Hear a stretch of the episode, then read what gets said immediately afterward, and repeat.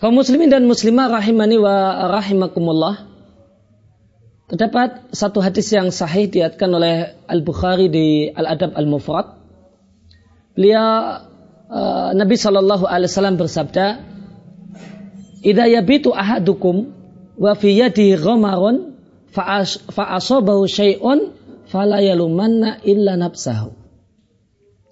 Jika salah satu kalian tidur di malam hari, dalam keadaan di tangannya itu terdapat romaron, bau makanan, ya, karena dia baru saja makan, ya, uh, boleh jadi makan gulai atau yang lainnya, dan itu uh, kuahnya ada di tangannya, maka ada bau makanan di tangannya. Dan dia tidur dalam keadaan tangannya masih berbau makanan, belum dia bersihkan secara total. Fa'asabahu syai'un maka ketika dia tidur terjadi sesuatu. Terjadi sebuah musibah. Terjadi sebuah musibah. Ternyata ada tikus yang tertarik dengan bau makanan tersebut. Maka tikus tadi kemudian mencium tangannya. Atau bahkan menggigit jarinya. Kemudian tikus ini kemudian kok lihat juga di bibirnya juga di mulutnya itu ada bau makanan yang enak menurut si tikus hanya di maka tikus ini pun mencium bibir orang tadi. Nah, atau bahkan menggigitnya. Maka terjadilah musibah dalam tidurnya. Dia boleh jadi bangun dengan kaget karena ternyata ada uh, tikus yang menciumnya. Maka Nabi katakan fala yalumanna illa nafsahu. Maka jangan salahkan siapa-siapa salahkanlah dirimu sendiri Bapak dan Ibu kaum muslimin dan muslimah rahimani wa rahimakumullah. Ya, maka dalam hadis ini terdapat ya, pelajaran penting. Nabi Shallallahu Alaihi Wasallam memerintahkan kepada kita ketika kita mau tidur ya, dan untuk membersihkan tangan dari bau mulut yang eh, dari bau makanan yang ada di tangan kita.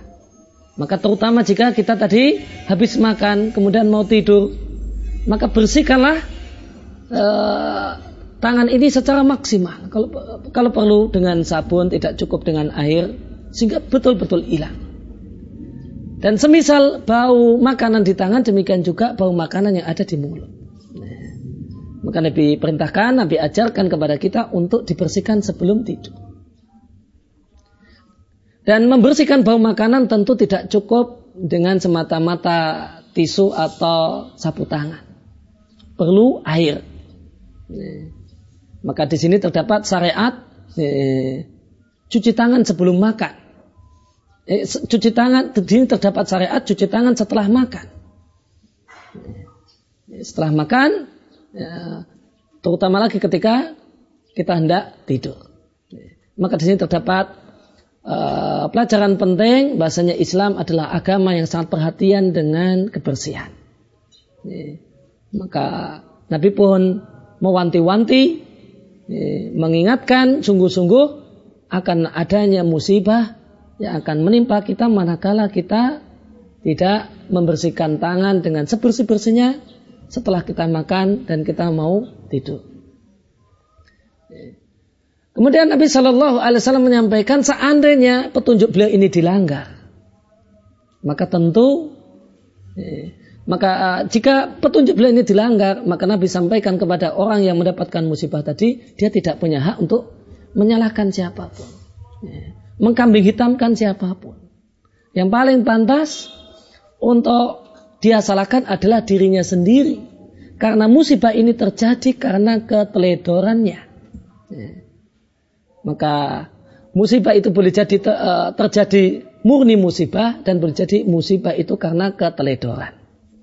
Maka berdasarkan hadis ini jika musibah itu terjadi karena keteledoran, karena kurang perhatian ya, untuk melakukan tindakan-tindakan pengamanan, ya, maka terjadilah musibah gara-gara hal tersebut.